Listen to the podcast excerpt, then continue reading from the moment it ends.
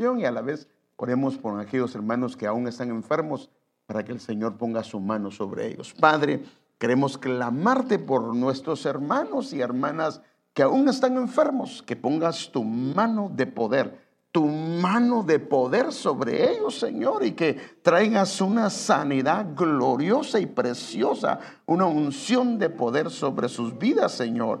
Y Padre, yo pido el auxilio, la gracia, el poder que viene de tu presencia para explicar, para exponer, para poder impartir tu palabra. Aquellos que nos están viendo, por favor, permite que también ellos alcancen lo que el Señor, tú nos has dado, Señor, y tú nos quieres dar, Señor. En el nombre de Jesús lo pedimos y damos gracias, Padre.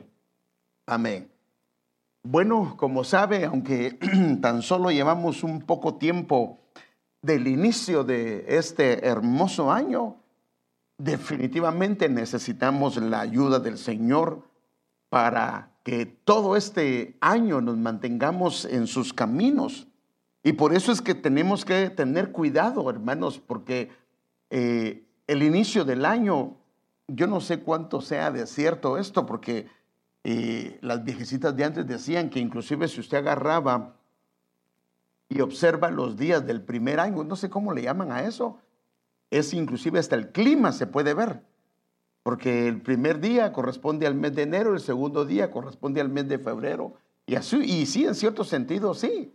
Entonces, no sé cómo le llaman a eso, pero eh, hablan mucho de que, porque como anunciando lo que va a haber. Entonces, al principio del año, nosotros normalmente eh, hacemos promesas. El asunto no es cuántas promesas hicimos, sino si las mantenemos y si nos mantenemos en ellas. Porque la Biblia dice, fíjese qué tremendo, que es mejor el fin que el principio. Porque el principio, muchos de nosotros decimos muchas cosas o empezamos como cuando uno va, cuando empieza el, año, yo creo que los gimnasios se llenan, ¿verdad? Todo mundo anunciando bajar unas libritas más, pero el problema es cuánto, cuánto tiempo nos mantenemos en eso. Entonces este pasaje dice, mejor es el fin de un asunto que su comienzo. O sea que es importante este día, pero lo importante es el fin, el final de, este año, porque así podemos ser coronados o somos coronados porque estamos satisfechos de que todo este año hicimos lo que el Señor nos hizo. Ahora, ¿por qué es que puede afectar el final? porque esta segunda parte creo que es el problema. Porque en todo ejercicio o en toda actividad, el problema está la paciencia. Y por eso dice, el paciente de espíritu es mejor que el altivo de espíritu. Y muchas de las cosas las dejamos de hacer a causa de la falta de paciencia. Entonces, la permanencia y la perseverancia para llegar al final es importante eh, para que podamos eh, eh, terminar el año como el Señor quiere. Como dice otro pasaje, en otras versiones dice, vale más terminar algo que empezarlo. Entonces que el Señor nos permita llegar al final, hermano, pero con una actitud, hermano, y con un sentir hermoso y no que estemos comenzando a decaer, porque eso no es lo que el Señor quiere, hermanos. Entonces, con la misma actitud con la que empezamos, que podamos terminar, pero inclusive son etapas porque podría ser la actitud con la que empezamos nuestra vida cristiana y tal vez ha decaído, pero que el Señor nos ayude a retomarla nuevamente. Entonces el asunto no es solo empezar, sino mantenernos con la misma actitud. Yo no sé si se recuerda cuando Israel, porque hermanos, nosotros hemos tenido, por decirlo de esta manera, figuras que nos muestran qué es lo que puede suceder y por qué sucedió. Y si nos pasa a nosotros es porque no hemos puesto atención.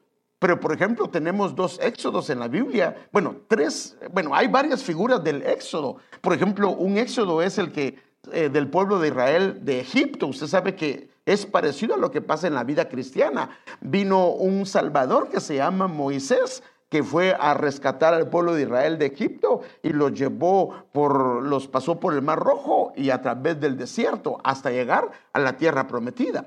vino el pueblo de Israel, fue llevado cautivo 70 años a Babilonia y el Señor levantó a Zorobabel y a, y Ciro y el pueblo regresó y empezó de nuevo. Pasó otra vez el río Éfrates en vez de pasar el río Jordán. Pero Jesús, que es figura de Israel, él también, hermano, imagínense qué tremendo, pasa, es, es bautizado en el, en el río Jordán y se introduce la primera vez que se introduce, antes de empezar su ministerio, el Señor sale del bautismo, sale del río Jordán y Él se introduce al desierto para luego hacer la obra que se le había mandado.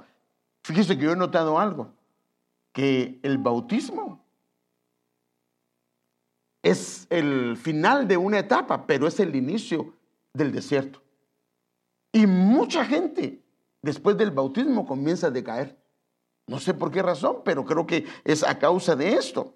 Entonces, mire cómo nos dice la Biblia hablando del contexto. Ahora, la ventaja que nosotros tenemos es que tenemos las figuras y en el caso nuestro, Israel tenía al Señor con ellos, pero nosotros ahora tenemos al Señor también dirigiendo esto, porque Él lo conquistó ya. Por eso es que Él fue llevado después del bautismo al desierto para vencer al enemigo.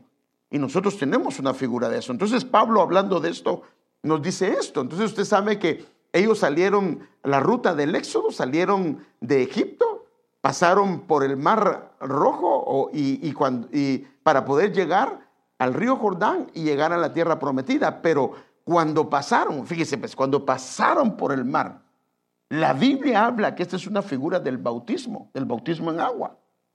El problema fue cuando ellos salieron, porque el asunto, fíjese qué tremendo, que inclusive cuando ellos salieron del mar, hicieron una gran fiesta.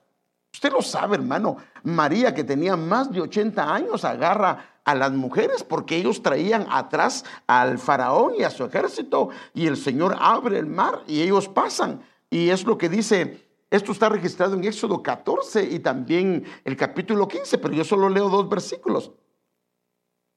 Después que habían pasado ellos, es que estaban del otro lado, cuando Israel vio el gran poder que el Señor había usado contra los egipcios en el pueblo, temió al Señor. Ahora fíjense, ¿hasta dónde, hasta dónde dice que temió al Señor? Y ya el Señor había hecho diez portentos gloriosos y creyeron en el Señor y en Moisés su siervo. Entonces Moisés y los hijos de Israel cantaron este cántico al Señor y dijeron, Cantó el Señor, eh, perdón, canto al Señor porque ha triunfado gloriosamente al caballo y a su, jinete ha arrojado en el mar. Y dice al final que María se puso, hermano, así es de que inclusive para la edad no hay, porque María tenía más de 80 años y dirigió un grupo grande. No eran cinco personas, sino eran miles de personas. Qué, qué, qué, fortaleza la que vino. Entonces, ahora ve usted que cuando pasaron el bautismo, lo que hubo fue gozo, ¿cierto? Pero yo quiero llevarlo a usted porque entonces bíblicamente sabemos que el paso del Mar Rojo es una figura bíblica del inicio de la caminata cristiana. Esto lo sabemos por la manera como lo expresa Pablo. Pero haciendo él alusión a esta escena, entonces yo quiero que veamos algunas cosas porque esto nos va a hacer más conscientes de qué es lo que pasó con ellos para que nosotros nos cuidemos y hagamos algunas cosas, hermano, o evitemos algunas cosas para que lo podamos ver. Por ejemplo, Pablo dice, porque no quiero, voy a leer algunas lecturas, porque no quiero que ignores, hermanos, que nuestros padres todos estuvieron bajo la nube y todos pasaron el mar. Ahora, mire qué dice. En Moisés todos fueron bautizados. O sea que el bautismo de ellos, eh, o sea, del éxodo de ellos es que lo sacaron, lo liberaron del faraón y cuando pasaron el mar fueron bautizados. Nosotros lo mismo. El Señor nos libera de Faraón y cuando somos bautizados salimos geográficamente de Egipto, pero somos introducidos al desierto, que fue lo mismo que pasó con el Señor. Y entonces dice, y en Moisés todos, todos fueron bautizados en la nube y en el mar. Y todos ahora, entonces aquí, metidos ya en el desierto, porque cuando pasaron el, mar, fueron metidos al desierto. Pero aquí hay algunas cosas que son propias de la estancia en el desierto. Y todos comieron el mismo alimento espiritual. Es comenzó a haber una comida espiritual. Por eso es que cuando alguien se bautiza o comienza su caminata o está dentro de la caminata y no lee la palabra de Dios, hermano, tiene el riesgo de poder quedarse postrado en estancias donde no fue el deseo del Señor que nos quedáramos postrados, sino que esto es importantísimo. Por eso es que aquí hay una figura macro de lo que pasa individualmente. Todos comieron el mismo alimento espiritual. Ahora, mire que había también, y todos bebieron la misma bebida espiritual, porque bebían de una roca espiritual que los seguía y la roca era Cristo.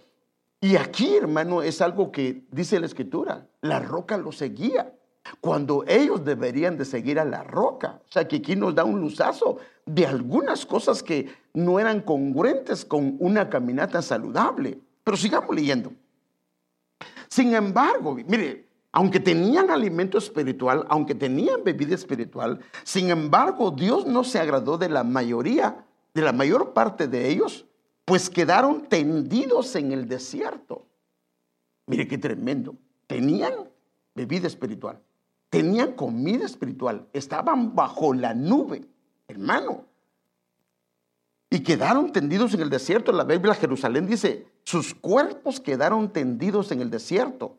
Y la Biblia NTJ dice, sus cuerpos quedaron tirados en el desierto. Qué terrible esto, hermanos. Ahora, esto es una figura. Y hemos visto, hermano, que hay gente que ha quedado por diferentes circunstancias que se han dado en la caminata. Algunos tal vez seguimos, pero también tal vez seguimos heridos o seguimos lastimados, o estamos cojeando, y entonces la caminata se vuelve muy sufrida. Ahora, miren que dice, estas cosas sucedieron como ejemplo a nosotros, para nosotros, a fin de que no codiciemos lo malo como ellos codiciaron. O sea que la codicia en la estancia o en las caminatas, en las estancias que ellos, estancias que ellos tuvieron o jornadas que ellos tuvieron en el desierto, fue lo que vino a afectarles a ellos.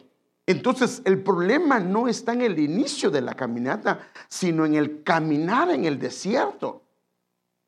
En las estancias que ellos tuvieron en los diferentes lugares, que fueron 42 jornadas las que ellos tuvieron, están registradas en la Biblia fueron los propósitos que ellos tuvieron en el desierto, su dependencia total al Señor en el desierto, porque ellos dependían en el desierto. En Egipto ellos hacían y deshacían y podían ordenar su vida, pero en el desierto deberían de depender totalmente de la guianza del Señor. No dependía de la capacidad de alguien, de sus sentimientos, de sus planes, de sus deseos, sino que la tierra prometida para poderla alcanzar tenía que ser atravesada por el desierto. Por eso es que el Señor les dio una cubierta, hermano, de una manera grande para cubrir a más de 600 mil hombres de a algunos creen que eran 3 millones de personas.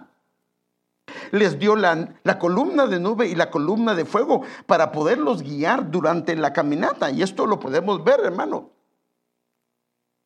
La Biblia dice que durante el día, una nube los, los guiaba, una, una columna de nube los guiaba. Y era de seguro una nube grande o una columna grande. Y usted sabe que las nubes se ponen de manera horizontal, tal vez en alguna medida vertical, pero a nivel del suelo.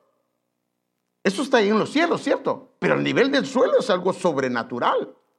Y la nube esta se ponía al nivel del suelo y siendo guiados al principio por Moisés y luego por el arca de su presencia. Pero en la noche había una columna de fuego también que los guiaba y los alumbraba. Porque el asunto, hermano, es que la entrada al desierto, quiero explicarle algo. Las adversidades o las dificultades estaban en las diferentes áreas del desierto, porque el asunto de la caminata en el desierto es que no podemos caminar con agendas personales. Y ahí está el asunto, porque el problema es que si se quedaba, moría. Si se adelantaba, se perdía. Y si se alejaba, hermano, también se perdía.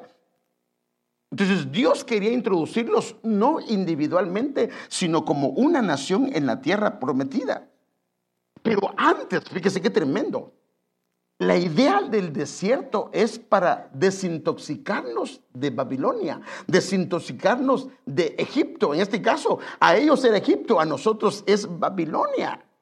Y para desintoxicarnos necesita el Señor meternos ahí porque hay cosas que no están bien. Y el desierto los va a hacer florecer. Miren hermanos, sin ir muy lejos. ¿Sabe usted que es bonito que tengamos actividades de deporte? Pero el problema de las actividades de deporte es que sacan el carácter, sacan la competición. Y si no tenemos cuidado, ahí pueden haber agarres.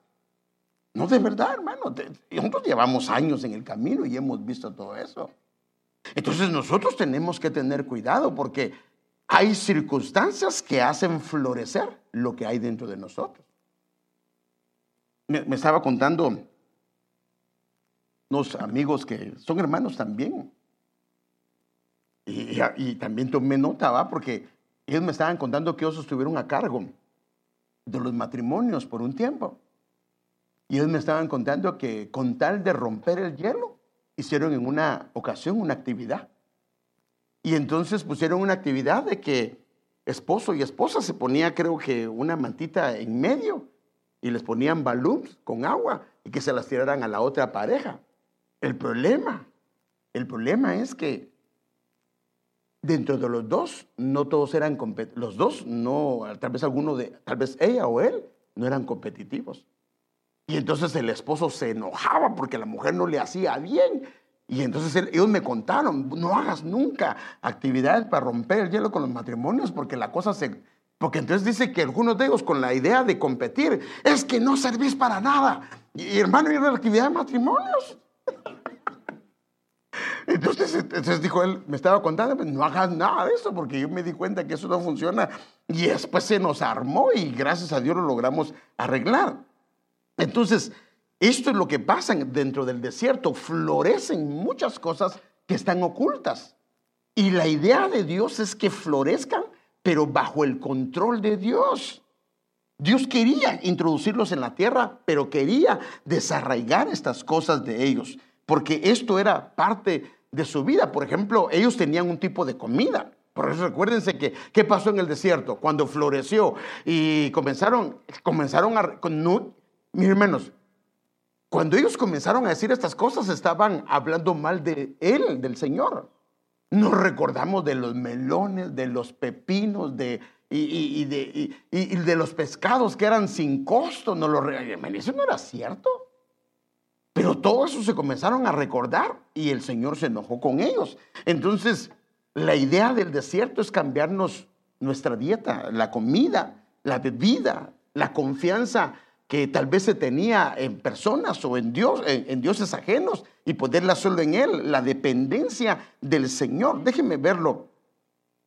Mire cómo lo dice Deuteronomio capítulo 8, versículo 2 al 5. Dice, recuerda cómo el Señor tu Dios te guió por el desierto durante 40 años. Y mire qué dice, hermano, donde te humilló y te puso a prueba para revelar tu carácter y averiguar si en verdad obedecería sus mandatos. O sea que la idea del desierto es revelar. Entonces a veces los partidos de fútbol como que fueran desierto, ¿verdad? Porque revelan el carácter. Ahora fíjense, para las actividades de fútbol, yo creo, pienso que lo que tenemos que hacer es que no es, no es que ya no tenemos que ir a jugar fútbol, porque si no, no, no, no. Sino lo que tenemos que hacer es, antes de empezarla, vamos a orar. Y si alguno se pone mero agresivo, y también pasa con las hermanas. Si se pone mera agresiva, hermanas, cinco minutos fuera. Time up, como dicen los muchachos. Y fuera cinco minutos. Que no me quiero salir. Desde al cuartito el día domingo. Y ahí con todos los diáconos que le hagan la, la llave del diácono. no, hermano, porque entonces, porque no podemos tampoco tener, dejar de tener actividades, pero estar conscientes, pues. La idea cuando vamos a jugar, no, Imagínese, hermano, imagínese. Te ponen a jugar los hermanos y el hermano le tira un hachazo. Bueno, los hermanos sí saben que es un hachazo, es, es dejársele ir de una manera, lo puede fracturar y el hermano tiene que mantener una familia. ¿Y fracturado qué va a hacer? No es correcto. O sea, ¿qué, ¿qué deberíamos hacer? Si vemos que no podemos, pues dejemos la bola. Más vale que se meta un gol y no que, y no que... Yo sé que queremos ser competitivos, pero sin lastimar a nadie. No se trata de eso. El problema es que muchos de nosotros venimos bien competitivos, hermano. Amén. Pero bueno, sí te, mire, sí te humilló permitiendo que pasaras hambre y luego alimentarte con maná. O sea, ¿por qué le permitió que pasara hambre? Porque la idea era que aborreciera la comida o que dejara de tener ese hábito de la comida anterior y darle el nuevo pan que le iba a dar. Dice, sí te humilló permitiendo que pasaras hambre y luego alimentándote con maná, un alimento que ni tú ni tus antepasados conocían hasta ese momento. Fíjese, mire, yo le digo porque, por favor, no, no lo vaya a tomar a mal lo que le voy a decir, pero en parte le agradezco al Señor porque alguna gente, tal vez sin darse cuenta, nos ha defraudado. Y tal vez también a ti te han defraudado. Por ejemplo, hay gente que te ha dicho, hermano, por favor, cuente conmigo si le puedo ayudar. Pero fíjese, cuando Dios quiere que pongamos nuestra mirada en Él, ¿sabe qué hace? Nos cierra todas esas puertas. Que aunque ellos nos quieren ayudar, no pueden. El problema es que nos enojamos con el hermano porque, pero es que usted me dijo que me iba a ayudar. Sí, pues que él no puede porque Dios le cerró la puerta y se la cerró. Porque la idea, porque hermano, ¿qué es más fácil? Mire, hermano, yo sé que espiritualmente diríamos lo correcto, pero ¿qué es más fácil cuando estamos en problemas? ¿Pedir ayuda a un hermano o pedir ayuda al Señor? Hermanos, seamos honestos. Es más fácil irle a decir a un hermano, hermano, ¿me puede ayudar? o a una hermana, ¿me puede echar una mano? Porque orar al Señor, ahora si yo oigo la voz en ese momento, ahí lo haría, pero eh, porque con Él tengo que esperar. Porque muchas veces, a veces me da respuesta inmediatamente, pero a lo que me refiero yo es que hablando de nuestra humanidad, pareciera que a veces nos es más fácil pedirle ayuda a los hermanos o hermanas. Pero como Dios quiere enseñarnos confianza en Él, ¿qué hace Él? Nos permite una situación nos quita las puertas, nos cierra las puertas de gente que tiene buena intención de ayudarnos para que nuestra mirada la pongamos solo en Él. Entonces, por eso es que el Señor hace eso. Entonces dice, sí te humilló, permitiendo que pasaras hambre y luego alimentándote con maná. O sea, si no hubiera pasado hambre, no viene el maná. O sea, si no hubiésemos pasado esa situación, no aprenderíamos que Dios provee. Porque muchas veces Dios nos permite eso para enseñarnos que Él está ahí. Y hermano, cuando experimentamos eso, estamos, después le damos gracias al Señor por lo que pasamos. La parte 2 los hizo para enseñarte que la gente no vive solo de pan. O sea que no puedes depender solo de lo que la gente te da, sino dice aquí, sino que vivimos de cada palabra que sale de la boca del Señor. Nuestra dependencia, nuestra vida subsiste a causa de Él. Sí, lo, la parte horizontal nos puede ayudar y, y es una bendición, pero realmente lo que quiere que aprendamos es que dependamos de Él y por eso es que nos metió al desierto para que en el desierto no podemos ver nada allá, no podemos ver nada allá, ni allá, ni allá. Y no queda más que levantar la mirada al cielo mirándolo a Él y seguir, en este caso, las lumbreras que el Señor ha puesto adelante. Entonces, ahora mire qué hace en el desierto. Primero le cambia la dieta para que aprenda a confiar en su Señor, para que eh, sepamos que solo de Él viene y comienza Él a hacer algo, hermano. En estos 40 años la ropa que llevabas puesta no se gastó y tus pies no se ampollaron ni se hincharon. Mire, lo que Dios comienza a hacer. O sea, una relación de providencia de Dios, ya no solamente a nivel de comida, sino a nivel de vestido, a nivel, hermano amado, de salud.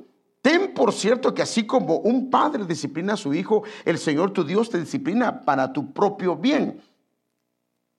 Él luego dice, el, mismo pasaje, mire, todo este es el mismo pasaje que estamos, aquí es eh, Deuteronomio 8, 2 al 5 y aquí es del 15 al 16. Él te condujo a través del inmenso y terrible desierto, o sea que el desierto no es un tiempo de vacaciones. Y con sus serpientes abrasadoras y escorpiones, tierra sedienta donde no había agua. Ahora, mire qué hizo. Ahora, él permitió que no hubiera agua, ¿para qué? Para que anheláramos el agua que proviene de Él. Porque, hermanos, si ellos hubieran tenido agua a su disposición, no piden agua. Entonces viene aquí y dice, Él sacó para ti agua de la roca del pedernal, que es una figura de Cristo. En el desierto te alimentó con el maná que tus padres no habían conocido. Él quería darles un pan nuevo para humillarte y probarte. Mire qué dice, y probarnos. O sea que el desierto no es para tentarnos. La diferencia de la tentación y la prueba es que la tentación tiene la finalidad de hacer tropezar a alguien y hacerlo caer. La prueba no. La prueba es para que la persona sea aprobada de que pasó cierta área y el Señor lo lleva a otro nivel. Esa es la diferencia. Entonces, para humillarte y probarte, para que a la larga hacerte el bien. Entonces, vemos que la única manera de pasar por ese desierto es, es, perdón, de llegar a Canaán es a través de la caminata por el desierto.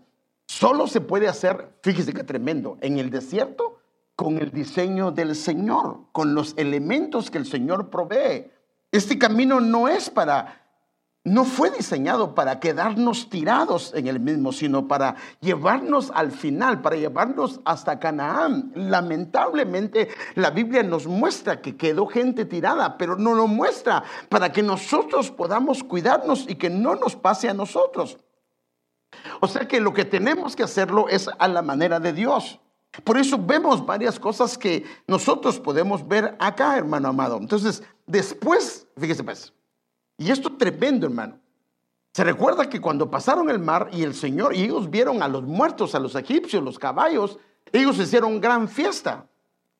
Pero ¿sabe cuánto tiempo pasó para que comenzaran a hablar mal? Porque Dios les comenzó a sacar. Era tres días. Claro, hermano, tres días sin agua era cosa difícil, pero después del paso del Mar Rojo, del bautismo en agua, vemos que pasó esto, hermano. Fíjese, fíjese qué tremendo. Tuvieron problemas con el agua. Entonces nosotros podemos ver que ellos del bautismo para la tierra de Canaán hay algunos elementos que deben de estar ahí llevar el madero. Y ahorita lo va a ver por qué. Creo que lo tengo aquí. ¿Alguien me puede leer, por favor? Creo, que lo tengo.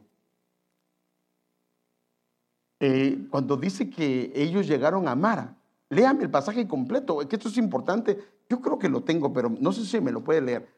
Ese fue el primer, el primer problema que tuvieron después del desierto. Eh, perdón, después del paso del Mar Rojo. Eso está, eso está, creo que está en Éxodo 15, no sé si está en Éxodo 15, ¿lo tienes? Sí, pero léeme el pasaje completo. Solo escúchelo, hermano. Ah, Éxodo 15, 23 dice, cuando llegaron al oasis de Mara, no pudieron beber el agua porque era demasiado amarga. Por eso llamaron al lugar Mara, que significa amarga. Sigue leyendo. Entonces la gente se quejó y se puso en contra de Moisés. ¿Qué vamos a beber? reclamaron. Así que Moisés clamó al Señor por ayuda y él mostró un trozo de madera. Moisés echó la madera al agua y el agua se volvió potable. Fue ahí en Mara donde el Señor restableció el siguiente decreto como una norma para probar la fidelidad del pueblo. Amén, ahí dejarlo. Lo primero que ellos encuentran después de esa gran fiesta nacional fue Mara. Mara, ese fue el primer lugar. Y el Señor les da un consejo, dice, metan el, ahí dice eh, un árbol, pero en la versión textual dice un madero, un madero de la cruz. O sea que las aguas amargas, como se van a arreglar, es poniéndole la cruz de Cristo. Y cuando le pusieron la cruz, cuando le pusieron el madero, ahí dice, hermano, ahí lo puede leer usted en casa. ¿En qué, en qué fecha, en qué eh, texto era? Cuando le pusieron el madero, o sea que cuando le pusieron la cruz, dice que las aguas se endulzaron. O sea que la amargura desapareció. O sea que por eso Jesús dice, el que quiera venir en pos de mí, ¿qué dice? Niegues a sí mismo, tome su cruz, tome el madero. O sea que el madero lo que va a hacer es que va a endulzar las amarguras del camino. Y esto es importante. Ahora, note, mire, por eso le digo, estos elementos que son importantes para la caminata. Entonces, llevar el madero, la cruz de Cristo para endulzar las aguas amargas. Porque, hermanos, nos vamos a encontrar con momentos amargos dentro de la caminata cristiana. ¿Sí o no? Sí, hermano, no lo podemos evitar. Ya sea porque nosotros lo provocamos o porque alguien más lo provocó o, o alguien más, hermano, lo hizo. Entonces, vemos también esto, vemos que necesitamos también estar bajo la nube. Ahora, fíjese qué tremendo.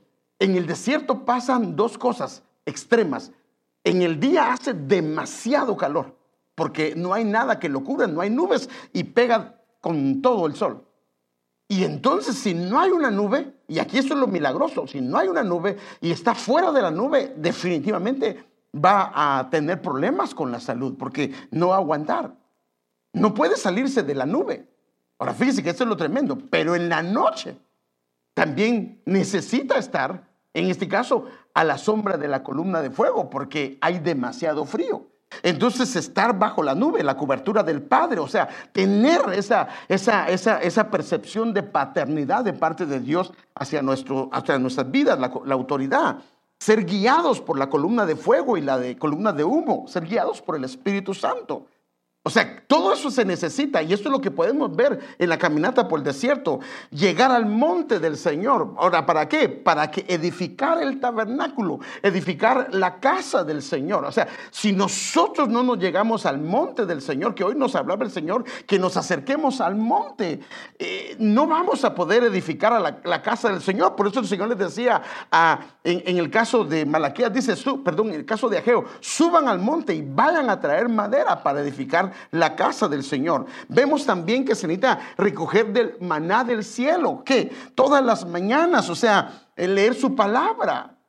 Ahora, estas cosas son importantes para la caminata, beber de la roca la cual es Cristo. Y por último, obedecer a la voz de Dios por medio de sus siervos. O sea que estas cosas usted las puede ver en la caminata cristiana del desierto cuando ellos salieron hasta el final las puede ver. Esto era, no era algo que ellos pudiesen decir, no, sino que era parte de lo que teníamos que, que ver. Entonces, podemos ver en esto una completa y total dependencia del Señor. No hay otra manera de hacerlo, porque la idea no solo es comenzar, sino llegar hasta la tierra prometida. Y eso es lo que el Señor quiere, hermano, que lleguemos al final. Por eso, a mí me gustaría, hermano, si el Señor me lo permite, tratar este tema con usted que se llama la dependencia en el Señor. Porque en el desierto se depende solamente de Él. No se puede depender de algo más porque no es, pues, bueno, no hay comida, anda al Walmart y atraete algo, metele a la tarjeta de crédito y miramos cómo le pagamos después.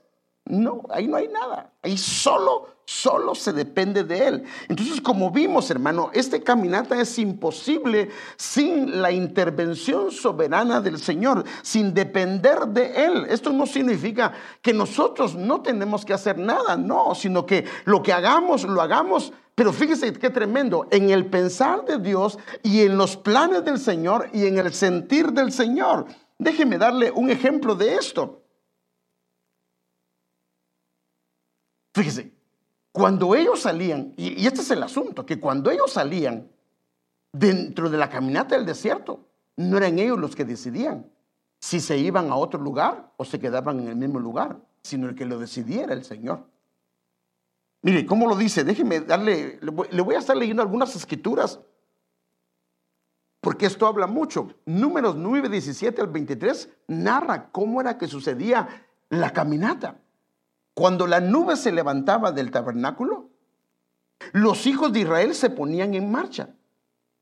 ¿Qué pasaba si alguno decía, ah, no, no, no, no, yo no dormí bien anoche, ¿sabes qué? Yo estoy cansado, anoche no pude dormir porque eh, mi esposo como roncaba o ella como roncaba. No, hermano. Ahí o se levantaba la tienda o se quedaba. Se dice, cuando la nube se levantaba, ahora, el Señor pregunta, ¿será que mm, ¿Estarán de acuerdo si levanto la nube porque quisiera que nos fuéramos? Eh, vamos a ver, pueden votar cuántos, cuántos quieren que... Cuando la nube se levantaba del tabernáculo, los hijos de Israel se ponían en marcha. Cuando la nube se detenía en algún lugar, el problema es que había veces que no caminaba un día. Hubo una vez que caminó tres días. qué, tremendo, hermano. Padre Santo, mire, entonces cuando la nube se detenía en algún lugar, los hijos de Israel acampaban. A, una orden del Señor, los hijos de Israel se ponían en marcha. A otra orden del Señor acampaban. Y mientras la nube permanecía sobre el tabernáculo, ellos permanecían acampados. Si la nube se detenía sobre el tabernáculo mucho tiempo, los hijos de Israel respetaban la orden del Señor y no partían. Ya estamos cansados, porque acuérdense que era desierto. Pero si él ahí la dejaba. Él sabía lo que estaba haciendo. 20. Pero si la nube permanecía poco tiempo sobre el tabernáculo. Ahora, solo imagínese, hermano. Uno no tiene problemas de ir a acampar. ¿Cuántos han ido a acampar? no es problema ir a acampar si te, vas, si vas a estar unos dos, tres días ahí. Pero imagínate poner toda la tienda de campaña para dos horas, para cinco horas y tenés que levantar todo otra vez. Porque el Señor acampó ahí, acampó a su nube, todos comenzaron, ya la habían terminado, ya se habían sentado, tráeme un fresquito con hielo, le dijo él, y le trajo su. Y de repente la nube se levanta y suena el chofar y a caminar, a desarmar, hermano. Ahí no se preguntaba, mire, es lo que dice, pero si la nube permanecía poco tiempo sobre el tabernáculo, a una orden del Señor acampaban y a una orden del Señor partían. Algunas veces la nube se detenía desde la tarde hasta el día siguiente, aunque estuvieran cansados. Otras veces la nube se levantaba por la mañana. Ay, hermano, es que, ¿por qué en la mañana? ¿Por qué el Señor no lo hace a una hora donde ya haya dormido bien? Cuando se detenía un solo día o cuando se levantaba por la noche, también, también se levantaba por la noche. O sea que viajaban de noche y se ponían en marcha. Podían pasar dos días, un mes o un año. Si la nube permanecía sobre el tabernáculo, los hijos de Israel seguían acampados y no se movían. Pero si la nube se levantaba, ellos se ponían en marcha. A una orden del Señor acampaban, acampaban y a una orden del Señor se ponían en marcha. Siempre siguiendo las órdenes del Señor, tal como Él lo había mandado por medio de Moisés. Ahora, mire esta caminata. ¿Podía haber una agenda personal? No, esta tierra me gusta, ¿por qué no comenzamos a sembrar? Entonces, el desierto tenía la finalidad de cambiar sus prioridades, de cambiar su agenda personal y su dieta diaria. Porque hermanos, yo sé que es un poco difícil esto es lo que estoy diciendo. Pero la Biblia dice que aquí somos peregrinos. No venimos para quedarnos en esta tierra. Esa no es la finalidad. La razón por la que el Señor nos dio un cuerpo y nos permitió venir a esta tierra es para que heredemos juntamente con Él. Los espíritus, creo yo, no heredan. Los que heredan son cuerpos, cuerpos humanos. Entonces Dios nos dio un cuerpo humano para que podamos ser probados en la tierra y heredar juntamente con Él. El problema es que estando en la tierra comenzamos, yo no digo que no trabajemos, no estudiemos, no, no, no, no, sino que todo esto debemos de hacerlo entendiendo que tenemos una visión, que tenemos, que tenemos una agenda que es una agenda del Señor. Y dentro de esa agenda deberíamos de movernos porque si no va a ser un problema esto, porque si lo que estamos haciendo siempre la prioridad es el Señor, no hay ningún problema, pero ¿No ha pasado que cuando comenzamos a hacer nuestra propia agenda, comenzamos a cambiar las prioridades? Y el Señor sí era el primer lugar, pero ahora a causa de mi agenda personal, el Señor pasa en segundo o en tercer lugar. Y cuando a uno le preguntan, le dice, pastor, pero es que usted entienda, yo tengo familia. Está bien, ¿qué le puedo decir yo? Pero lo que podemos ver acá es que el Señor nos metió al desierto porque todo plan humano no podía seguir. Tenían, ahora, ¿qué pasa si no se adaptaban a la agenda del Señor? Iba a entrar amargura al corazón, ¿sí o no? Pero ¿por qué nos tiene que levantar hoy si nos acabamos de dormir? El Señor así lo hacía. Entonces el desierto tiene la finalidad de cambiar prioridades, de cambiar agendas personales y una dieta diaria. En Egipto cada uno tenía su negocio, su, su, propia tienda o lo que ellos se dedicaban, sus hobbies y lo que quería. Pero ahí ya no. Su comida a su gusto, hacerme un par de huevitos, pero hacérmelos, no, ahí no había huevitos. Bueno, tal vez sí habían huevitos, ¿verdad? pero no lo sé.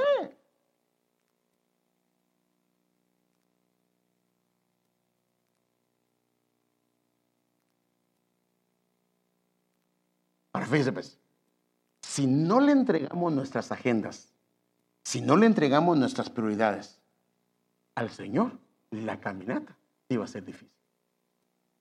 Porque eso es lo que vemos en el pueblo del Señor. Porque ellos querían caminar con su propia agenda, con sus propios planes, y eso no es posible.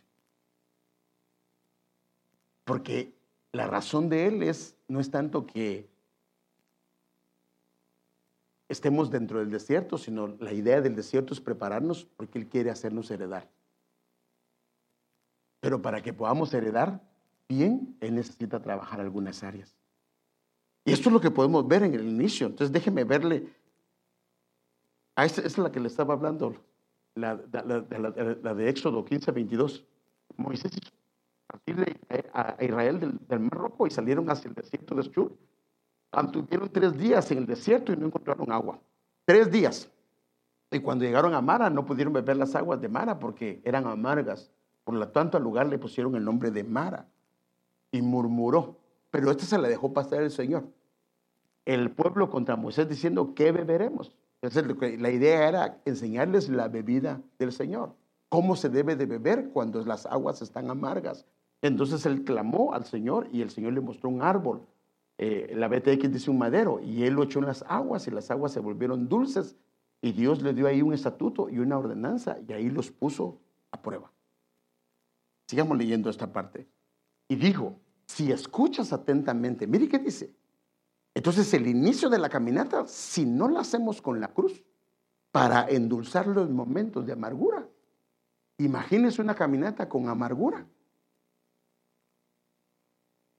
problema que no era ese es el problema, que no era un día, ni dos días, ni tres días, fueron 40 años. Por eso el Señor Jesús tuvo 40 días. Ahora, note esto, que al estar tan prolongada una estancia, es donde viene el enemigo a ofrecer para que no dependamos de él, porque eso fue lo que vino a hacer con el Señor Jesús. Le dio hambre y, y le dijo el enemigo, ¿por qué vas a esperar que te den el pan cuando tienes el poder de conseguirlo por ti mismo, porque vas a esperar que Él te lo dé. Eh, eh, por ejemplo, le dice, eh, tírate del, pináculo. O sea, comienza a caminar, haz lo que te corresponde hacer. Cuando él dice, no, no, no tentarás al Señor tu Dios. Mira, yo te puedo, te puedo dar todo esto. Dice, no, no, porque eso me lo va a dar el Señor después de la cruz. O sea que lo que quería el enemigo, darle todo sin cruz. Y el Señor dijo, no, no, eso no puede ser. Entonces dijo, si escuchas atentamente la voz del Señor tu Dios y haces lo que es recto ante sus ojos, si escuchas sus mandamientos y guardas todos sus estatutos, no te enviaré. Ahora, mire qué dice aquí, hermano. O sea que esto se da en el contexto del madero. Si el madero está puesto, no te enviaré ninguna de las enfermedades que envié sobre los egipcios. Porque qué triste una caminata en medio de amargura. Pero aquí dice, si el madero va contigo para endulzar esos momentos difíciles, ninguna de esas enfermedades de amargura que provoca la amargura, enviaré, porque yo, el Señor, soy tu Señor. Ah, mire la importancia que hay del madero, de la cruz. Y por eso el Señor lo dijo, si alguien quiere venir en pos de mí, niéguese y tome su cruz. Ahora yo le hago la pregunta, ¿querían ellos entrar al desierto? Humanamente hablando, ninguno. Tuvieron que negarse. Entonces, todo lo que pasó en Israel en la caminata es una figura de qué podemos hacer nosotros. ¿Cómo llegar al final? Al final bien.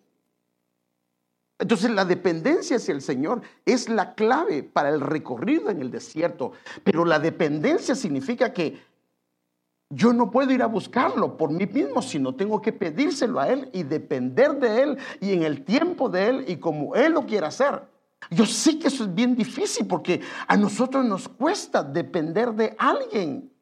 Y por eso nos es más fácil hacerlo por nuestros propios medios. Pero el Señor sabe por qué lo hace. Porque mire hermano, si el Señor no ha dado algunas cosas, Él sabe posiblemente no es el tiempo. Porque sabe que a veces uno busca cosas en el tiempo, en fuera del tiempo del Señor. Y después uno mismo se da cuenta de cuánto daño le hizo aquello por haberse puesto en un tiempo fuera de tiempo. Por eso la Biblia dice que Dios lo hizo todo hermoso en su tiempo. Déjenme darle un ejemplo. ¿Quién no quiere comprar una casa? Hermano. ¿Habrá alguien? Ah, no, yo, a mí esas cosas no me gustan. Yo, hermano, estoy acostumbrado a vivir en tienda de campaña. Me dan una casa y en el patio duermo. Ah, bueno, pero pues, tal vez poca gente quiere. Pero todos, hermanos, anhelamos una casa, ¿o no? Yo creo que todos anhelamos. Ahora, las, es más, fíjese que algunos me vienen a consultar, que, pienso, yo como pastor, les doy mi punto de vista. Yo lo primero que les pregunto es, ¿cómo están tus finanzas? No, hermano, deben, hermano, deben 20 años de su vida. Le digo, no te vas a meter en problemas. Mejor haz como la viuda, deja que el Señor te provea. Sal de tus deudas y después que salgas a tus deudas, métete en una deuda donde la puedas pagar, que sea solvente para pagar. Porque ¿qué pasa? Mire, pues, la deuda de la casa, ¿para cuánto tiempo es? 30 años.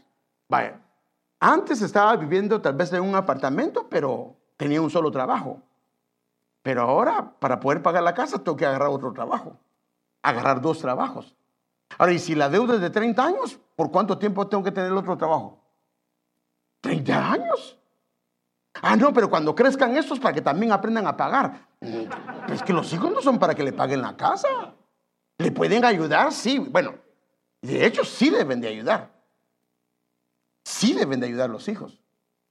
Si ellos están estudiando y no están trabajando, hermano, está bien que no colaboren, pero deben de hacer cosas en la casa. ¿Quién debe de cortar el jardín en casa? Los hijos, hermano. Si ellos no trabajan, ellos deben de hacerlo. Ellos deben, hermano, es que de verdad, hermano. No, pero yo, ¿sabe qué si hago? Yo a mi papá le, no, no, no, no, no, hermano, no. A los hijos no puede, si, si no trabajan y solo estudian, ponlos a trabajar en casa. Ahora, si ellos trabajan, que colaboren en casa. Sí, fíjese que yo le pido 25 dólares al mes. A la hermana. Cuando se case va a tener serios problemas con su esposa o con su esposo. Porque viene él y dice, te voy a dar el gasto. ¿verdad? Pero mi papá me decía que daba 25 y te doy 50 para que te queden para los dulces. Hermano, lo, está haciendo irresponsable. No, no, no, debe de colaborar. La hija o el hijo debe de colaborar. Hermano, pero es que a mí, mi papá, no, tampoco debe de obligarlo. Pero yo creo que sí es bueno para que agarre responsabilidad. Decirle, mi hijo, usted ya comenzó a trabajar y entonces se va a encargar de pagar esto o lo otro. Entonces, fíjese, la dependencia es importante para la caminata en el desierto. Porque si no dependemos de Él, el problema que hay es que va a estar dura la caminata. Fíjense, miremos primero algunos sinónimos de la palabra dependencia. No independencia. No, no, no, no, no, es que se tengan que levantar en armas, porque en casa a veces nos levantamos en armas, pero no, no, no, no, no, no. Es de dependencia, de depender de, del Señor. Someterse. Miren, miren, miren lo que viene diciendo. Yo le hago una pregunta. Tenía, porque es que, es que aquí está el asunto. Él es el rey, él los guiaba y todos tenían que someterse bajo la guianza de él. ¿Sí o no, hermano? No había otra manera de hacerlo al menos si la caminata debería ser eh, agradable, tenían que someter sus sentimientos, sus pensamientos, todo. El problema fue que cuando ellos comenzaron a que surgieran sus propios planes, sus propios sentimientos, ¿qué pasó? Comenzaron a hacer cosas incorrectas delante de Dios. El Señor mandó plagas. Ahora, note esto, hermano. Note esto. O sea que en la caminata la idea es someternos al Señor y que Él decida. Por favor, yo no estoy diciendo que no vayas a trabajar. Yo creo que el Señor no quiere que trabaje, hermano, porque he tocado algunas puertas y no me abren. Entonces yo creo que el Señor me ha llamado a no trabajar. No, hermano, eso no tampoco. O como, eso está como que le dijera a una muchacha o un muchacho, yo creo que el Señor no quiere que me case porque le he hablado a dos o a tres y me han dicho que no. Eso no significa que no, tal vez le hablaste mal. ¿Ya? Porque a veces también, ¿verdad? Los muchachos dicen, ¿y cuánto ganas? Para ver si se casa con ella. No, no puede hacer eso. Entonces, fíjese, fíjese qué tremendo. Entonces, el asunto es que tenemos que someternos, tenemos que sujetarnos al Señor. Ah, vea que si esto no se daba, era difícil la caminata, ¿sí o no? Si el pueblo no se sometía, por eso es que la dependencia no solo habla de que él me dé todo, no que venga el hijo de, de, 20 años y dígale, papi, voy a ir al cine y me voy a invitar a unos amigos y te encargo que me dé la tarjeta de crédito. No, si no tiene, que, no vaya. Y si quiere ir, que vaya a, a, cortar el jardín, que le pinte un cuarto, lo que haga. Y entonces usted viene y le da. Pues yo pienso, hermano, mire, si hacemos a nuestros hijos ociosos, nos va a llevar la tristeza, hermano. Porque imagínense qué triste, hermano, que vaya todavía papá o mamá del trabajo, el niño estuvo, el niño de 18 años estuvo todo el día viendo tele y todavía papá y mamá a hacer la comida y a limpiar el cuarto y a hacerle su cuarto, hermano. ¡Hala, qué bárbaro! Eso no se puede hacer. Ahora sí, el muchacho está colaborando, la muchacha está colaborando, pues enhorabuena. Porque el papá no es el, no es el sirviente ni la mamá es la sirviente. No. Entonces fíjese pues, esto se necesita en la dependencia del Señor para la caminata. Someterse, sujetarse, subordinarse, conectarse con Él, necesitar, precisar, acatar lo que el Señor dice, seguir lo que el Señor dice. Acuérdense, la roca lo seguía, ahí, ahí estaban mal. Ellos deberían de seguir a la roca obedecer, reconocer, pertenecer, vincularse. Esto es importantísimo en la caminata. Ahora, fíjese, pues, si lo hacemos a la manera de Él, en donde estamos, el Señor va a hacer algo grande. Mire, déjeme darle un ejemplo. Cuando llevaron a Daniel y a estos jóvenes a Babilonia, ellos pudieron agarrar este pensamiento. Bueno, la culpa no es nuestra, podría decir, es de Dios que permitió que nos trajeran cautivos. Es decir, que ya estando aquí en Babilonia, pues vamos a comer de la comida que nos den. Pudo haber agarrado ese pensamiento, ¿sí o no? Pero no lo agarraron así. Ellos reconocieron que a causa de sus pecados habían llegado a parar ahí. Pero a pesar de todo esto, ellos decidieron guardarse para el Señor. Aunque estaban lejos de Israel, se guardaron como que hubiesen estado en Israel. Ahora, ¿qué pasó? Cuando ellos decidieron guardarse a los ojos de todo el mundo, tal vez lo vieron mal. La escritura no lo dice, pero es obvio que los vieron mal como religiosos, con lo que usted quiera. Pero la Biblia dice que después de tres años que fueron presentados con Faraón, perdón, con Nabucodonosor, dice que estos jóvenes eran diez veces más inteligentes y entendidos que todos los demás. O sea que en otras palabras, en el lugar donde estaban, Dios les hizo que su espíritu creciera y hermano tuvieran una capacidad como la que no tenían los demás. Diez veces ellos se miraban como tontitos a la par de ellos. Entonces imagínense cualquiera, en el caso de Nabucodonosor, iba a agarrar a estos jóvenes para ponerlos en los mejores puestos. O sea que lo que podemos ver es que cuando nos metemos dentro de la agenda del Señor, a pesar de que hay muchas cosas que quisiéramos hacer, lo que hace Él es que donde nos pone, comienza a hacernos crecer y nos hace florecer y nos hace brillar porque pone un espíritu superior. Porque la Biblia dice que Daniel tenía un espíritu superior. Eso es lo que podemos ver. Pero no importa dónde estemos, que estemos dentro de la agenda y entender que estas son estancias, son caminatas dentro del desierto y necesitamos depender del Señor. Yo sé que hay muchos anhelos, pero ¿estará el Señor en esos anhelos? Entonces, cuando hemos entendido que del Señor depende todo, entonces comienza a tomar sentido algunas escrituras. Mire, Proverbios 20, 24, de Jehová dependen los pasos del hombre. ¿De quién depende? De Jehová. ¿Cómo puede el hombre discernir su camino? Si de él depende. Hermano, cuando hemos entendido esto, hermano, comienza a cambiar nuestra perspectiva de ver la vida. Déjenme otros versículos. Solo Él me salva. Entender que es Él, solo Él me salva y me protege. No caeré porque Él es mi refugio. De Dios depende mi salvación y mi honor. Él es mi protección y mi refugio, pero de Él depende, de Él depende. Hermano, si el Señor te quiere hacer crecer, si el Señor te quiere bendecir, si el Señor te quiere abrir una puerta, ¿qué dice Él? La puerta que Él abre, nadie la cierra. Si tú tocaste y no se abre, tal vez el Señor no quiere que se abra. Porque cuando Él abre una puerta, la abre. Mire, otras escrituras. Dios, Rey de los cielos, de ti dependemos. Mire, mire qué pensamiento. Dios, Rey de los cielos, de ti dependemos, como dependen los esclavos de la compasión de sus amos. Dios nuestro, de ti dependemos y esperamos que nos tengas compasión. Entonces, cuando vemos aquí, hermano amado, que el Señor nos permita tener este mismo sentir, por ejemplo, del reino acuático.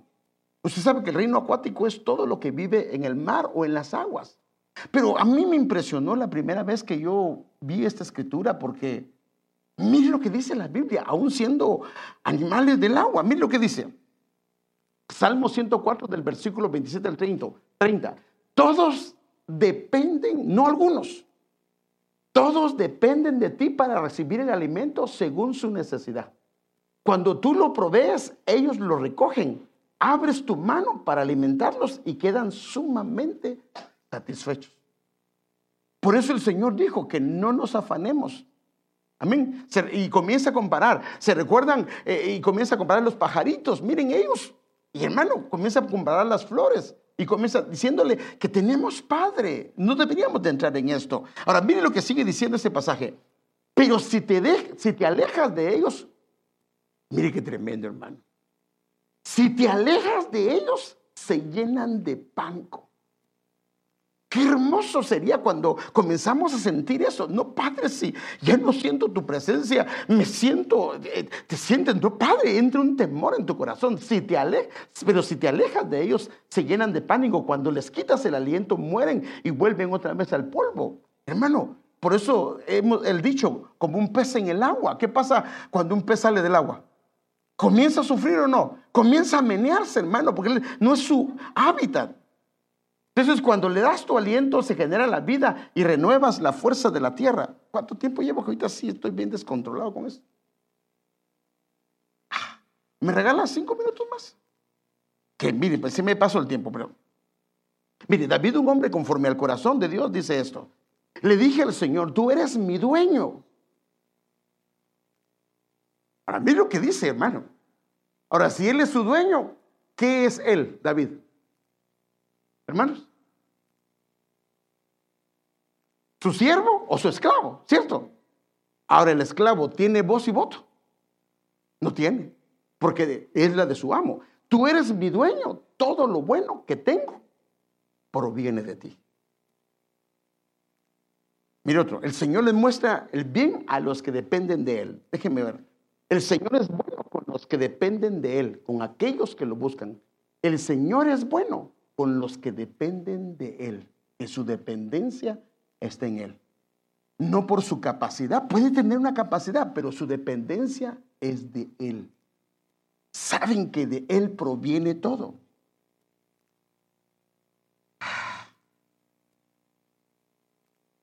Mire, ahí, esto lo, lo vimos el viernes y esto, eh, este, este, versículo lo quería compartir, pero lo voy a compartir, pero de una manera diferente, pero solo quería enseñárselo porque este hombre, hermano, le da algunas cosas, le dice algunas cosas al Señor que es impresionante. Entonces le dijo a Moisés, si tu presencia no va con nosotros, mire qué tremendo. Si no vas en ese proyecto, si no vas en eso que me propongo, si no vas Mire, si tu presencia no va con nosotros, no nos hagas partir de aquí. Pues en qué se conocerá que he hallado gracia entre tus ojos, yo y tu pueblo, ¿no es acaso en que tú vayas con nosotros para que nosotros, yo y tu pueblo, nos distingamos de todos los demás pueblos que están sobre la faz de la tierra? Ahora, note esto. En ese mismo contexto, porque mire, mire dónde está. 33 del 15 al 16. Y mire, en ese mismo contexto, él le dice, entonces Moisés dijo, te ruego que me muestres tu gloria. Y el Señor le responde de la manera que le iba a mostrar su gloria. Se recuerda, los que dependen del Señor, el Señor les va a mostrar su bien. Yo haré, él respondió, yo haré pasar toda mi bondad, y ve otras versiones, dice, todo mi bien delante de ti. O sea que la gloria del Señor es la bondad y el bien del Señor delante de ti. Y proclamaré el nombre del Señor delante de ti para agarrar identidad. Y tendré misericordia del que tendré misericordia y tendré compasión de quien tendré compasión. O sea que, hermanos, el depender del Señor, lo que Él hace es que va a mostrar su gloria, nos va a mostrar su bien, nos va a mostrar su favor. Eso es lo que el Señor quiere. Ahora, en esto, necesitamos tener paciencia, porque una de las cosas que afectó la caminata en el desierto es la paciencia para esperar el tiempo de Dios. Mire, yo no sé si ha visto este video. No sé si lo ha visto. Si, lo tienen, no, no, lo muestres. Este video es de una oveja que está fuera del redil. O sea, el problema es que cuando estamos fuera del redil somos presa para poder caer en situaciones que no nos corresponden. Pero cuando el Señor nos saca, tenemos que tener la paciencia de esperar lo que el Señor quiere hacernos, de llevarnos al redil. Pero muchas veces a causa de, que lo, de lo que nos pasa, nos desesperamos y tomamos decisiones que a la larga o nos vuelven al mismo lugar o nos terminan metiendo en, en cosas peores. Quiero mostrarles, es corto ese video, pero quiero mostrárselo.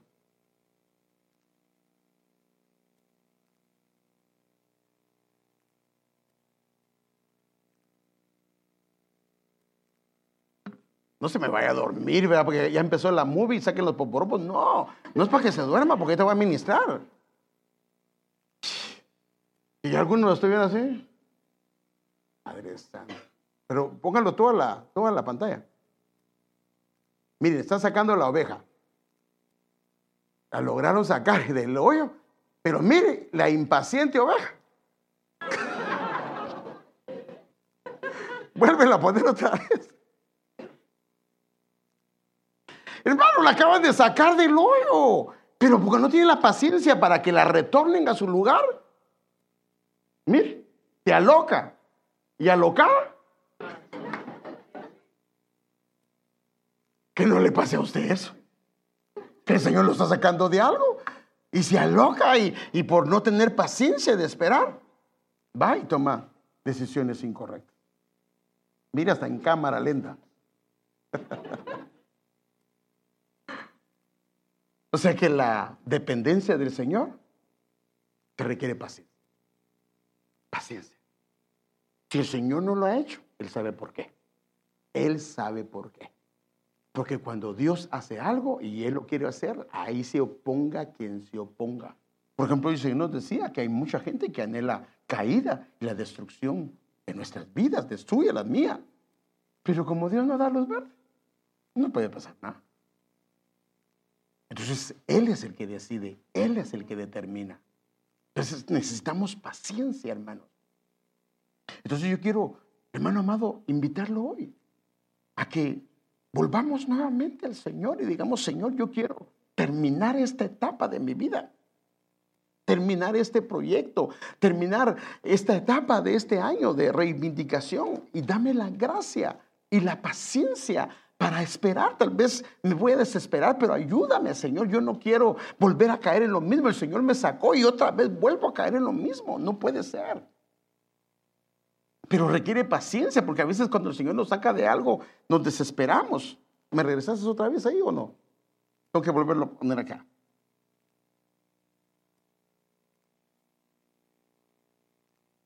A ver, cantemos ese mismo canto que estábamos cantando al, al final de la administración, por favor.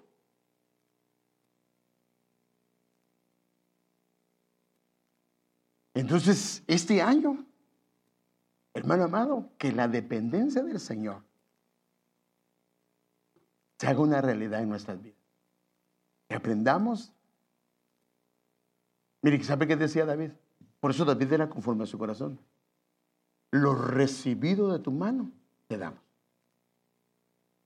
Todo don, todo regalo proviene del Señor. Hermanos, nuestra salud, nuestra fidelidad, nuestra constancia, nuestra permanencia, todo depende de Él. Hermanos, si entendemos eso, nuestras vidas van a vivir diferentes. No te afanes, porque el afán es lo que el enemigo quiere hacer. Mire, lamentablemente, Eva no supo esperar. Sabe que Dios le quería dar el conocimiento de muchas cosas, pero Dios lo quería hacer en conversaciones con ella y con, y con Adán. Y le dijo, y poquito a poquito le comenzó dando información. Pero vino el enemigo y ¿qué le ofreció? No, no, no, ¿para qué vas a esperar? Puedes comer de ese árbol y lo vas a saber todo de un solo. El Señor sabe lo que hace. El por qué lo lleva por etapas. Él sabe lo que hace.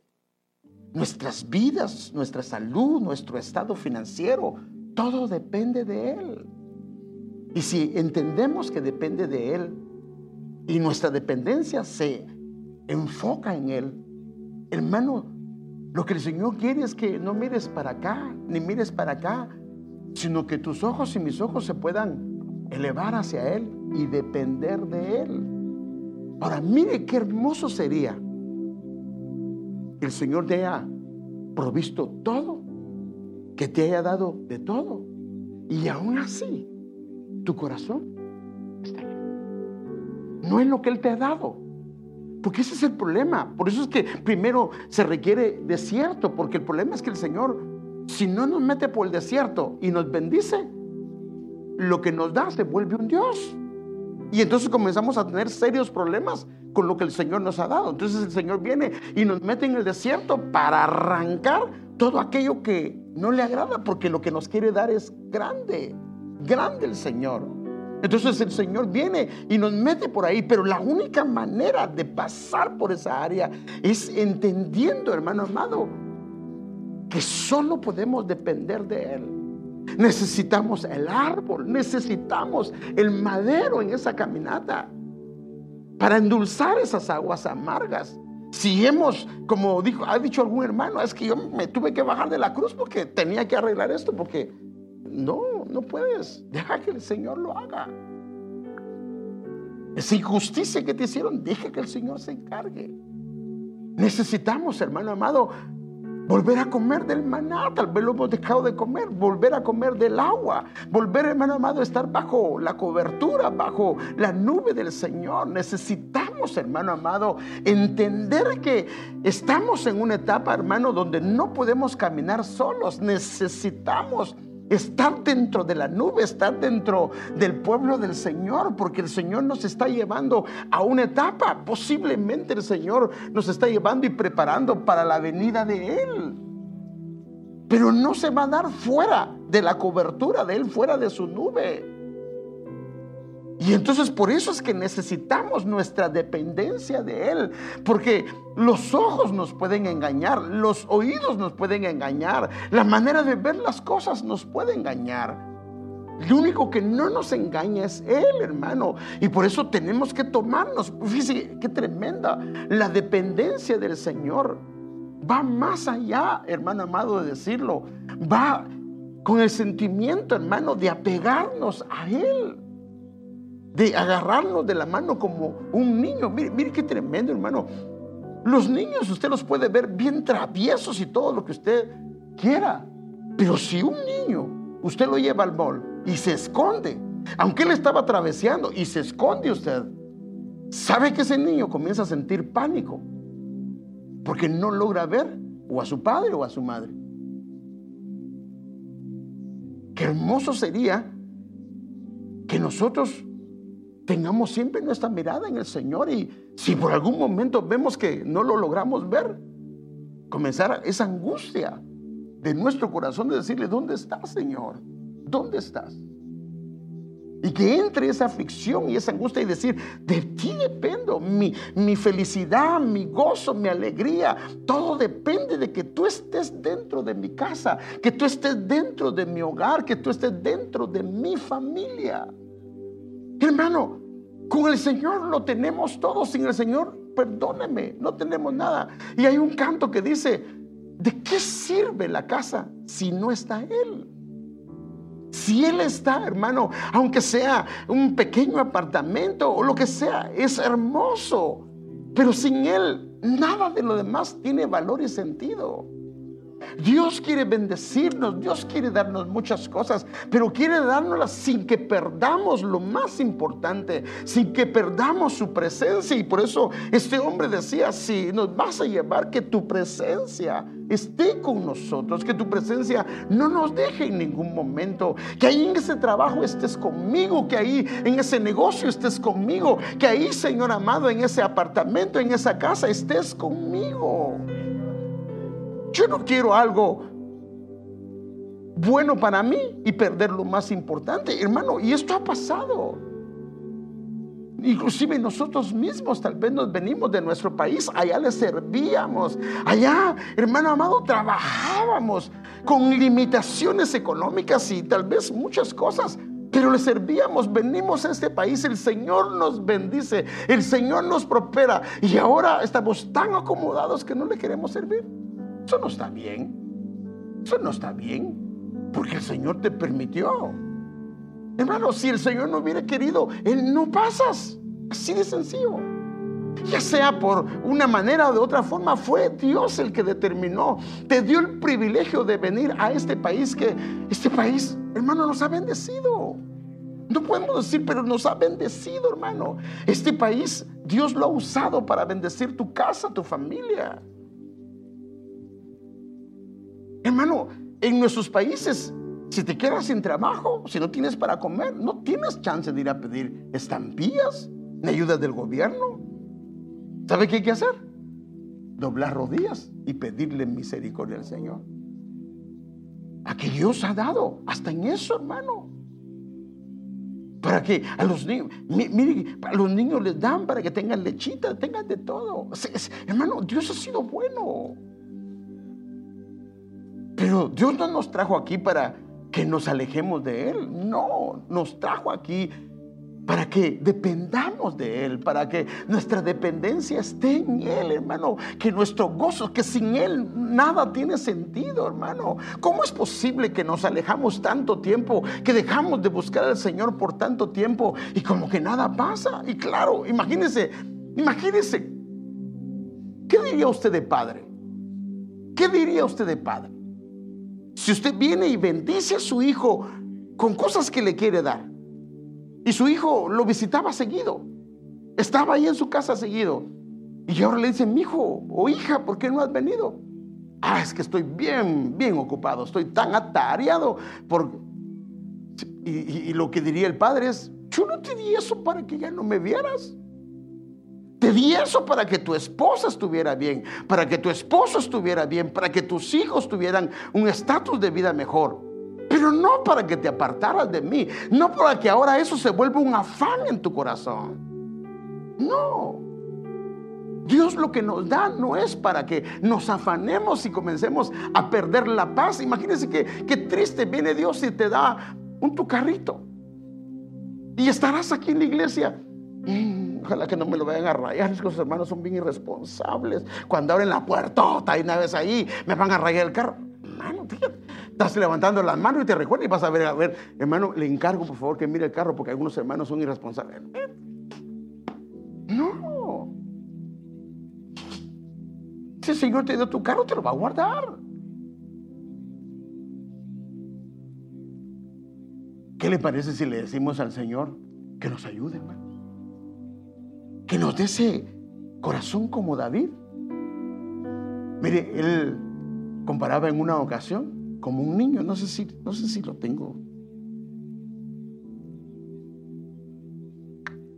He calmado, he calmado y aquietado mis ansias.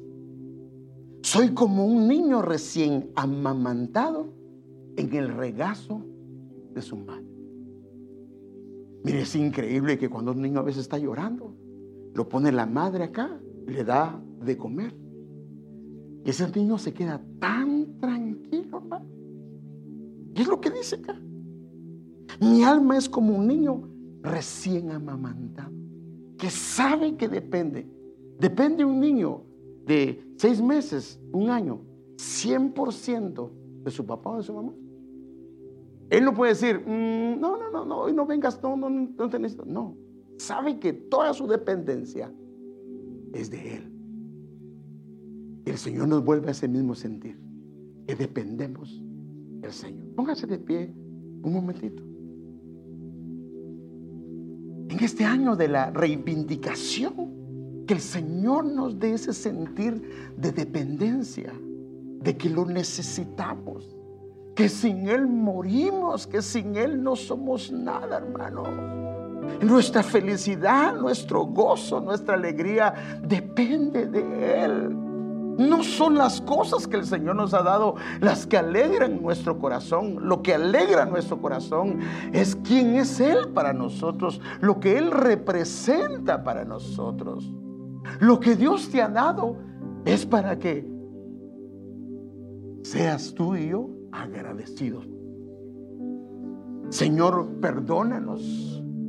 Si nos hemos alejado, si nos hemos apartado, si, Señor, a causa de lo que nos has dado, hemos tomado una actitud incorrecta. Pero hoy te pedimos, Señor, tu misericordia, tu compasión, Señor amado, y que vuelva, Señor, ese sentimiento, Señor, de dependencia, que todo lo suples, todo lo llenas, solo tú, Señor. No queremos nada que no venga de ti, Señor amado. Todo lo que queremos es a ti, Señor, porque contigo lo tenemos todo, sin ti no tenemos nada. Perdónanos si hemos puesto nuestros ojos en otras cosas, en otro lugar donde no corresponde, Señor. Perdónanos, Señor, si hemos enfriado nuestro corazón o se ha enfriado nuestro corazón. Pero hoy te pedimos, Señor, que despiertes nuevamente, Señor, ese sentimiento de dependencia en lo más profundo de nuestro corazón. Que no hagamos nada, que no tomemos ninguna decisión si tú no estás en el asunto, Señor. Ayúdanos, Señor. Ayúdanos, Señor. Así como decía David, Señor, a depender como el siervo. Mira la mano de su sierva, Señor, o de su siervo, Señor. Padre, clamamos, Señor. Clamamos, Señor, por ese sentimiento de dependencia en ti, Señor. No queremos salirnos de la nube. No queremos salirnos, Señor amado. Queremos comer del maná que nos has dado. Queremos beber del agua que nos has dado. Y Señor, ayúdanos a meter, Señor, Señor, el madero en esas aguas amargas, Señor, que han atormentado nuestro corazón. Porque queremos endulzarnos, Señor, con tu presencia y con tu cruz, Señor. En el nombre de Jesús, llévanos, Señor. Llévanos, Señor, por favor. Oh, porque lo que has oído en lo llevarás escrito en la tabla de tu corazón. Y empieza pues a comer tu maná de mañana para alimentar tu espíritu, dice mi buen Dios. Aleluya. Ayúdanos. Pon hambre, pon sed en nosotros. Si hemos perdido esa hambre, hemos perdido esa sed, perdónanos y ayúdanos, Señor, a anhelar, a anhelar, Señor, como un niño desea la leche de su madre, a anhelar tu palabra a anhelar tu agua, tu lluvia, tu presencia. Ayúdanos, Señor, a anhelar, Señor. Por favor. Qué hermoso que estás aquí, aquí tan cerca de mí. Eres todo lo que quiero, me desespero por. Aleluya. Sorpréndeme una vez más. No me conformo, Señor. Aleluya. Eres todo lo que quiero. Quiero vivir para ti. Aleluya. Y de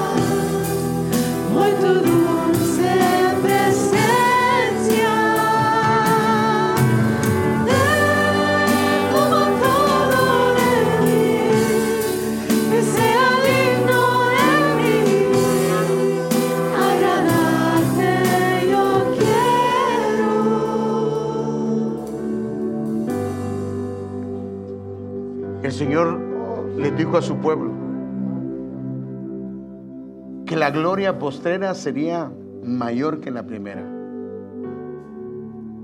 En el desierto, la nube del Señor, la columna de fuego, andaba con ellos. Pero con los discípulos andaba él mismo como la chiquina de Dios. ¿Por qué tres años y medio? Porque quería enseñarles que lo siguieran que lo siguieran, que lo siguieran. Ese sentimiento de dependencia, que es no donde ellos querían ir, sino donde el Señor los llevara. Y ahora el Señor dejó al Espíritu Santo para guiarnos, para dirigirnos. Todos tenemos al Espíritu del Señor. Y Él ha querido guiarnos pero no hemos dado lugar. Pero hoy el Señor quiere renovar eso. Porque este es un año del Espíritu también. Donde quiere renovar y restaurar eso. Y si algo ha estado estorbando, que el Señor lo quite. Y Él nos dé ese sentir de ser guiados por Él, de depender de Él. La misma Biblia dice que los que son guiados por el Espíritu de Dios, estos son hijos de Dios. El Espíritu del Señor nos va a guiar, nos quiere guiar. Y por eso el Señor dijo, no los voy a dejar solos. Él va a estar todos los días con ustedes. Pero nosotros somos lo que tenemos que decirle, ayúdame Señor, ayúdame por favor. Ya no quiero caminar solo, ya no quiero caminar sola. Quiero caminar, Señor, siguiendo tus pasos, siguiéndote a ti, Señor. No estar fuera de ti, Señor, sino siguiéndote a ti. Dame tu gracia, dame tu ayuda y a través de este canto que lo podamos cantar como un cántico nuevo al Señor, un canto hermoso y precioso. Cantémoselo al Señor una vez más. Que estás aquí, Cerca de ti. aquí tan cerca de ti. Aleluya. Eres todo lo que quiero.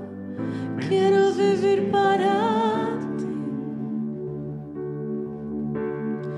Sorpréndeme una vez más. No me conformo. No nos conformamos, Señor, no nos conformamos. Eres todo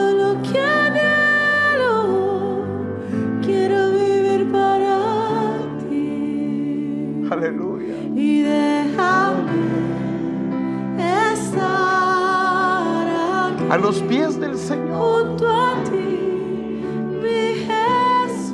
Aleluya.